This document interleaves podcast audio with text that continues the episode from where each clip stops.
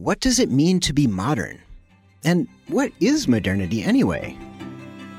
I'm Ryan McDermott, host of Genealogies of Modernity, and I'm here to tell you that it's complicated. No, just kidding. In this show, we get a bunch of academics to actually venture answers to some really tough questions. What is genealogy? What are the sources of racism and anti racism? You might disagree with our answers, but you can find them on Genealogies of Modernity, a limited series from Ministry of Ideas.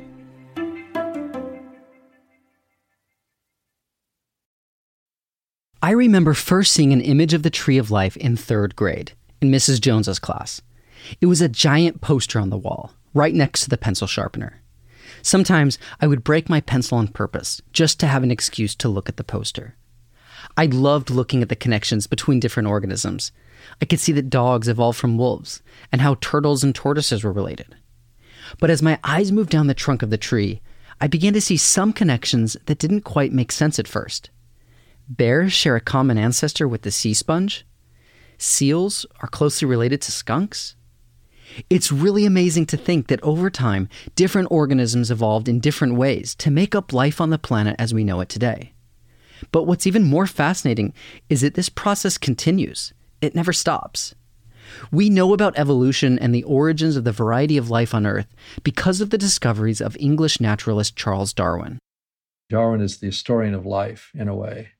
Uh, he, he finds that our essence is a, is a becoming essence. I'm uh, Robert Proctor. I'm a professor of the history of science at Stanford University, where I'm also professor by courtesy of pulmonary medicine. Darwin shared his theory of evolution in his 1859 book, The Origin of Species. It's possibly the most important book ever published. It's the, the book that really links human life to all of the rest of life and, and vice versa. Uh, it shows really for the first time that we are all bonded together, all living creatures, through a single origin that goes back, as we now know, probably about 4 billion years. Welcome to Writ Large, a podcast about how books change the world. I'm Zachary Davis. In each episode, I talk with one of the world's leading scholars about one book that changed the course of history. For this episode, I sat down with Professor Robert Proctor to discuss Charles Darwin's On the Origin of Species. So, what did people believe about the natural world and its relation to human, human beings before origin? Well, of course, it depends on who we're talking about. Um, most people don't think about these things at all. Um, but a common view in the scientific community was that uh, God had created species in a perfect form, and that uh, the whole idea of species having origins prior to Darwin was an oxymoron. Uh, in the sense that we today would not say that a triangle has a history or blue has a history. Species were ideas in the mind of God that had been created in fixed and final form. This idea was called natural theology. Now, there were some evolutionists, uh, notably uh, uh, Lamarck, for example. French naturalist Jean Baptiste Lamarck proposed an early theory of evolution in the early 1800s, roughly 50 years before Darwin wrote The Origin of Species. Lamarck believed that species evolved by passing on acquired traits to their offspring. In other words, he believed acquired traits could be hereditary. To illustrate his theory, he liked to use the example of giraffes. Lamarck hypothesized that as a giraffe stretches its body to reach higher leaves on the trees, its limbs and neck get longer. The giraffe then passes that longer neck on to its offspring. He concluded that the most complex organisms were the ones that had been around the longest, because they'd had the most time to evolve. Since he saw humans as the most complex organisms, he believed humans were one of the oldest species. Today we know that's not true. Humans are actually a relatively new species. Lamarck's theories answered a very important question of the day. He had really proposed evolution because he was trying to get around the specter of extinction because there were there had been discovered these fossils of creatures that no longer exist giant elephants in the Americas, in Siberia, the woolly mammoths, the mastodons in, in the Americas. These were a big puzzle. How could these elephant like creatures exist and not exist anymore? Why had God allowed these creatures to disappear? And Lamarck had a very simple solution. He said they really haven't disappeared, they've evolved into elephants. Lamarck's theory was easy to accept because it kept God in his place as the great creator of all things. But Darwin's theory of evolution was more radical. He destabilized all earlier beliefs about life. Darwin developed his theories of life and evolution after a historic voyage circumnavigating the globe aboard the HMS Beagle. Tell me about the Beagle trip. Well, Darwin comes from this liberal background. He's he's an he's a he's an amateur, meaning a lover of nature. Um, he his dad wanted him to go to medical school, and he didn't like the sight of blood, so he drops out of that. He didn't want to become a minister uh, he didn't really know what he wanted to do with his life, and there there was this position as the companion to the captain of the Beagle, Fitzroy, someone who could dine with the captain, so the captain basically wouldn't go insane on this long, long, long voyage. It's this is one of the other famous stories about Darwin history. You ask who was the naturalist aboard the Beagle? It actually was not Darwin there was a, a nat, an actual official naturalist named McCormick who was hired to record the nature of the of the beagle. Now, luckily, he didn't like the voyage and he dodged out after six months. The aim of the voyage was to better understand where in the world things were. This was an effort to draw very um, accurate maps by measuring uh, longitude. This was a classic problem. How do you find out how far east or west a body of water or body of land is. And so that was really the goal of, of the, the voyage. It was not to discover evolution. The Beagle set sail from Plymouth, England in 1831 and returned five years later in 1836. Literally, they, they circumnavigated the globe for five years. And what Darwin saw was that you the only way you could understand the distribution of life on the planet was through history. So if you go to Cape Verde Islands, one of the first stops off Africa, he noticed that the animals on those islands were variants of the animals from the mainland. What he observed in the Galapagos is that all of the animals in the Galapagos were similar, albeit different, from the animals in South America. And so the only way to understand the island life that he was seeing was as a as, as having a historical connection to where it had come from, namely the mainland. Because those are volcanic islands and they were all occupied, inhabited, populated by migrations from the mainland, 600 miles away. And so Darwin is showing not that organisms are perfectly adapted to their environments. They are adapted. There is such a thing as adaptation. But rather that to understand the kind of life that exists anywhere, you have to understand where it came from. Cape Verde Islands, it came from Africa. Galapagos, it came from South America. And it's that understanding of what we would today call biogeography that really allows him to discover the deep historicity of life. That if you want to understand the distribution of life on the planet, you have to understand where it came from and that's through a process of migration. This was key. Most people in the 19th century had not traveled as much as Darwin and had not witnessed such a diversity of life around the world. Most people believed what the naturalist theologians believed that God had created organisms perfectly adapted to their environments. Darwin saw life in a different way. He had a historical view. He saw organisms as constantly evolving to better fit their environments. Darwin showed that organisms are derived imperfectly from their history and that it's the actu- it's actually the historical imperfections the radical historicity of life that gives you the clue to it having evolved. A great example is the laryngeal nerve of the giraffe.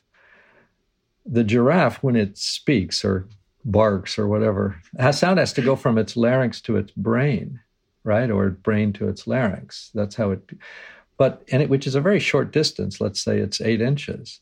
But in fact, the laryngeal nerve goes all the way down the neck of the giraffe and wraps around the aorta and then comes all the way back up uh, to the larynx. So the brain and the larynx are connected by like a 20 foot nerve. That's extremely inefficient. But it can only be explained by the fact that it was a short distance when the giraffe evolved. But with that, with the lengthening of the neck, the laryngeal nerve had to go a, longer and longer, and more circuitous route. Now, a natural theologian would say, well, you know that you know th- that that would be a big puzzle because why wouldn't God have just drawn a straight line from the larynx to the brain? No, you can only understand the laryngeal nerve by understanding that nature cannot go back to the drawing board. It can't recreate. It has to evolve from what already exists, and that's why I say there's a deep historicity and a deep conservatism to evolution. It shows that you can only build on what you already have. This is the metaphor of the tinkerer and not the redesigner. Evolution is a kind of a make do philosophy. Uh, but I, I do like the fact that it is radically conservative in this sense, in the sense that every cell in your body traces back to an original cell that developed billions of years ago. And that's a, a really a profound, profound insight. From his observations while on the Beagle voyage, Darwin developed his theory of evolution. His theory has three main elements. The first is superfecundity, or the tendency of organisms to produce more offspring than can survive. Think of how many eggs a fish lays, or how many puppies a dog has. If every one of those offspring survived and produced the same number of offspring, the planet would be overrun with animals. But not all of the fish or puppies make it to adulthood so only a small number of them end up reproducing. The second element is heritable variations. These are genetic variations that are passed down from parent to offspring. For example, maybe one bird hatches with more feathers than the rest, and therefore it can fly a little faster. The third is survival of the fittest. Some genetic variations are more suited to an environment than others, like the extra feathers that will make a bird fly a little faster, the organisms most suited to their environments will have the greatest chance of survival. And a greater chance of survival means a greater chance of reproducing and a greater chance of passing down those genetic variations to their offspring. Perhaps that bird with extra feathers can avoid predators better than its siblings. It will have a greater chance of survival, and thus a greater chance of producing offspring. And those three elements are all you really need uh, for his theory to work superfecundity, heritable variation, and then uh, struggle for existence and survival of the fittest. And if those things work, if those things are in operation, you'll get evolution. Because Darwin traveled from mainlands to islands, he was able to compare what he saw in both locations. This was a key factor that led him to his evolutionary conclusions. Prior to Darwin, there was not much of this comparative island biogeography. People did not understand um, uh, uh, how islands work and the life on islands. Really, you have to discover these things and see the patterns for there even, to be an equation. And I think it is this this engineering model that was an obstruction. This idea that God has made a perfect world, God has made animals perfectly adapted to their environments. So there's really no question of historicity that arrives. Well, of course, the the the beaks of finches will be you know if they're eating nuts they they need to be strong you know. The other great accomplishment of darwin is his theory of sexual selection. So there really are two types of selection. There's natural selection through struggle uh, but there's also competition for mates. Prior to darwin the view was that the peacock's tail is for our amusement. A lot of the pre-darwinian world is about how nature pleases us. It's been designed to please us. Darwin abandons all of that. And he says the peacock's tail is a puzzle because, and, and, this had actually been recognized actually by the natural theologians. They realized that if you have a big showy tail, you are much more likely to be eaten. So what was the what was the the perfection of the peacock's tail. It was to please us. It was ornaments much like flowers flowers of the of the bird world these beautiful creatures. Well darwin says no that's not true. They the, the animals are not trying to please us. They don't care about us at all. What they are doing is the male peacocks are displaying themselves to say, Here I am, you know, accept me as a mate. Darwin realized that a lot of the beauty found in nature was a result of sexual selection, the aesthetic attraction between animals. And that this explains a lot of sexual dimorphism in the animal world, uh, especially in birds, where it's in a way most prominent because the, the, the, the males typically need to attract females, and so they do that with this showy plumage. So his theory of sexual selection, that the aesthetics of the bird world and of many other parts of the world as well are really to be explained by competition for mates. So, natural sex- selection, sexual selection, those are his two explanations for the beauty of the biodiversity around us. Darwin didn't publish The Origin of Species right away. When he returned to the UK after his time at sea, he first wrote about his experiences in a book called The Voyage of the Beagle. Most of his early reputation was from his diary of, uh, of the Voyage of the Beagle where he introduced to people to the strange habits and wonders of, of the natural world. Darwin is wondering at life and, and is amazed by it the bioluminescence of the water, these fantastic birds he's discovering. So he is very much in the uh, the kind of sacred worshiping aspect from the point of view of affect. He's he's marveling at the tangled bank of nature, the beauty, the wonder, the sublime uh, uh, beauty of nature, which, which in a way really comes to be his God. Uh, in a sense, much of what he does is exchange uh, the handiwork of nature for the handiwork of God. And that's actually one of the reasons his theory was so successful. But he doesn't reveal his hand in the Voyage of the Beagle. He waits until, till the origin. And there's, there's been a lot of puzzlement about why he waited so long to reveal his theory of of evolution because he'd actually developed it in the 1830s while he was still in his 20s and doesn't reveal it until uh, 1859. Could you tell us about the circumstances of finally publishing? So he's he's working on his theory. He sketches it out uh, in, the, in already in the 1830s. He leaves an instruction that on his death, this first a 42 page manuscript and then a longer version, those that that should be published. So he knows that he's landed on something important, but he's afraid uh, to publish. He knows this is he, he's starting to realize the religious potential of this, meaning that it this could really deal a, a fatal blow to a lot of of uh, fundamental theological ideas. So he's definitely worried about that and he delays and delays, and then finally, this young upstart, a guy named uh, uh, Russel Wallace, uh, he comes along and comes up with the same uh, same theory, and Darwin is is shocked and disappointed that he he he may be scooped, um, but uh, together they do a presentation at the Linnean Society in 1858 announcing this new theory, which Wallace has discovered through his voyages in Indonesia, interestingly, this same kind of biogeographical exploration. They present together, and uh, uh, interestingly, at the time it fell flat because this is just a scientific presentation. So it's, it's really often in retrospect that things uh, assume importance, and this is a great example of that.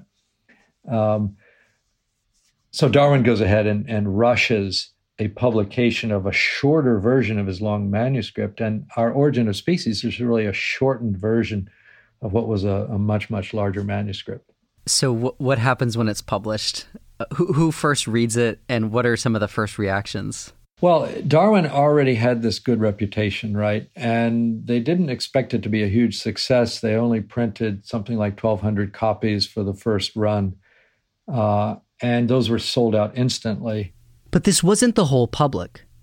Darwin's theory was met with some hostility, especially from the creationist community, who believed the universe and all organisms were a result of divine creation, not evolution. There was hostility in different quarters, especially when fundamentalism got going in, in the Americas. One of the interesting outcomes was a perception that evolution might be implying race mixing. So, if you look at the Scopes trial, for example, which is one of the tests of whether evolution could be taught in the schools in in 1920s in uh, in uh, in Appalachia, uh, a lot of the hostility to evolution was the idea that humans evolving from apes would be basically race mixing. It would mean that blacks and whites at some point had had sexual relations, and so uh, there's a lot of hostility coming from different quarters. But by and large, it's fair to say that within the scientific community, it's accepted pretty, pretty quickly. One of the key reasons his theory found traction was that in the years leading up to its publication, other scientists were making significant progress in the fields of geology and paleontology. Advances in these fields were showing signs that the Earth was much older than suggested in Genesis, the biblical creation story that implies the Earth is 6,000 years old. One of the best early estimates for a more scientific dating of the Earth came from the British mathematician Lord Kelvin. Kelvin hypothesized that the Earth was roughly 20 million years old, based on the temperature of its core. Although it wasn't possible to prove, this soon became the accepted theory. But this estimate was a problem for Darwin. He didn't believe 20 million years was enough time for his theory of evolution to work. He thought the Earth required more time to produce the enormous variation of plants and animals. As a solution, Darwin began to adopt some of Jean Baptiste Lamarck's ideas of inheritance of acquired characteristics. Think back to that giraffe. Lamarck thought that giraffes had long necks because all throughout their lives they were stretching to reach higher and higher leaves. Lamarck believed these characteristics to be heritable, or transmissible to offspring. This process is so much faster than the slower, random variation based theory that Darwin believed in more fully. But 20 million years just wasn't enough time for the variation theory to work.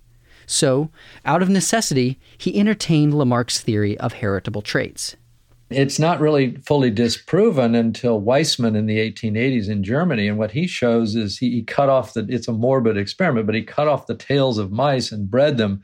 And no matter how many generations he would cut off the tails, all of their offspring would have tails. So, in fact, you cannot inherit things you've acquired in your lifetime. And but that was actually after Darwin died. It wasn't until the 1920s that we discovered the Earth is much older than Lord Kelvin suggested. Thanks to radiocarbon dating, scientists have found rocks and minerals on Earth that are at least 4.5 billion years old. Where does the idea of random variation come up, uh, of mutation? Because to me, the natural assumption would be you pass on a perfect copy of the parents. So where where does variation come from? Darwin was very close to pigeon breeding. He actually bred pigeons himself. Chicken breeding. Uh, he he he was member a member of breeding societies. Breeders knew, were very familiar with the fact that heredity is never perfect. It, it's in common sense. We know it's true with with children, uh, even in our own species, right? there is variation. It's almost common sense. All that what was required that it be heritable. The older notion was that whatever variation there is is accidental or trivial, and that there's a kind of a reinforcing trend that, well, yeah, you might have you know one leg shorter than the other, but that's a kind of a a, problem or a, a, deviation or maybe something from your environment and it would be corrected in the next generation. What Darwin shows is that the variation knows no limit. Before Darwin, the world was seen as generally stable. Variation was viewed as a fluke, accident, or mistake and didn't mean much. Darwin's theory of evolution showed that with each new generation, there is slight variation. And if those variations are advantageous and hereditary, then the organism will have a better chance of survival, which would mean a greater chance of reproducing and passing those genes on. Take polar bears, for example. Before there were all white polar bears in the Arctic, the bears were brown. Somewhere down the line, a brown bear gave birth to an all white bear. This was a variation. This bear blended into its surroundings of snow and ice much better than all of its brown neighbors. This genetic variation camouflaged the bear, and therefore it had more success sneaking up on its prey than the brown bears. This was an advantageous, hereditary variation that it passed down to its offspring. These all white bears were more successful hunters than the brown bears, and eventually became the dominant bear in that part of the world. variation when it's when it's heritable can keep you dr- driven into a uh, into something new. And, and Darwin realized that often it was by isolation that variation was allowed to um, go crazy, right? And, and, it is actually true that on these small islands, um, if you have a, s- a small population, whatever flukes happen can get magnified. Okay, so he publishes this book, and it's believed by the scientists that this is in fact true. Take us now down the story of how it starts to influence popular culture, um, popular beliefs, um, religious beliefs, and you know, really starts to change the world just through these these theories and ideas. Well, uh, yeah, the origin of species certainly accelerates secular trends. There had been atheists, of course, before Darwin. Um, it fits with a kind of progressivism of the era, with a kind of hubris and uh, arrogance almost of the British Empire. Uh, people start comparing different civilizations to where they are on the scale of social evolution. So the whole field of anthropology is given a huge boost through evolution, and people start ranking uh, cultures by savagery, barbarism, and, and civilization. Um, you get uh, efforts to say that uh, social progress is inevitable. Um, so it would be hard to name a theory more used and abused than Darwin's theory. Uh, racial theorists use it for equal, equalitarian and inegalitarian purposes. The the racists say, look, those, those are the lower races. They've not yet evolved up to our level. You know, the uh, certain races are closer to uh, apes, you know, and, and, and, so forth. So there's a lot of that. Um, but there's also people on the other side uh, pointing out that uh, uh, there's a common bond to all, not only uh, all of life, but all, all of humans, and that humans are, we're, we're netted together, we're bonded together Darwin is really the first to recognize that all humans evolved in Africa, that we're all Afri- we're all Africans.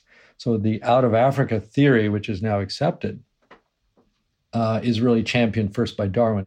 Humans probably evolved where the primates are most diverse, and that's Africa. Now, a lot of people saw this as as a threat, talking about the uh, animality of, of man, that we are just animals. Uh, this has been one of the problems uh, creationists oppose. So if if creationists were opposed to Darwin in the 20s because they were worried about race mixing, after World War II, a lot of creationists in America are are worried that if you believe in evolution, then this would support abortion, this would support uh, equality of of the races or men and women, or it would it would imply uh, uh, that there's nothing wrong with homosexuality, that we are just animals. So the kind of animalization of humanity was one of the big threats of Darwin's theory. Um, that was a that was that's that's been one right up through the present. Part of the reason Darwin's theory of evolution is so important is that it gave profound insight into the story of how every human, every form of life came to be. This is something that we all have equal stake in. It's really the, in a sense, the ultimate explanation of our identity.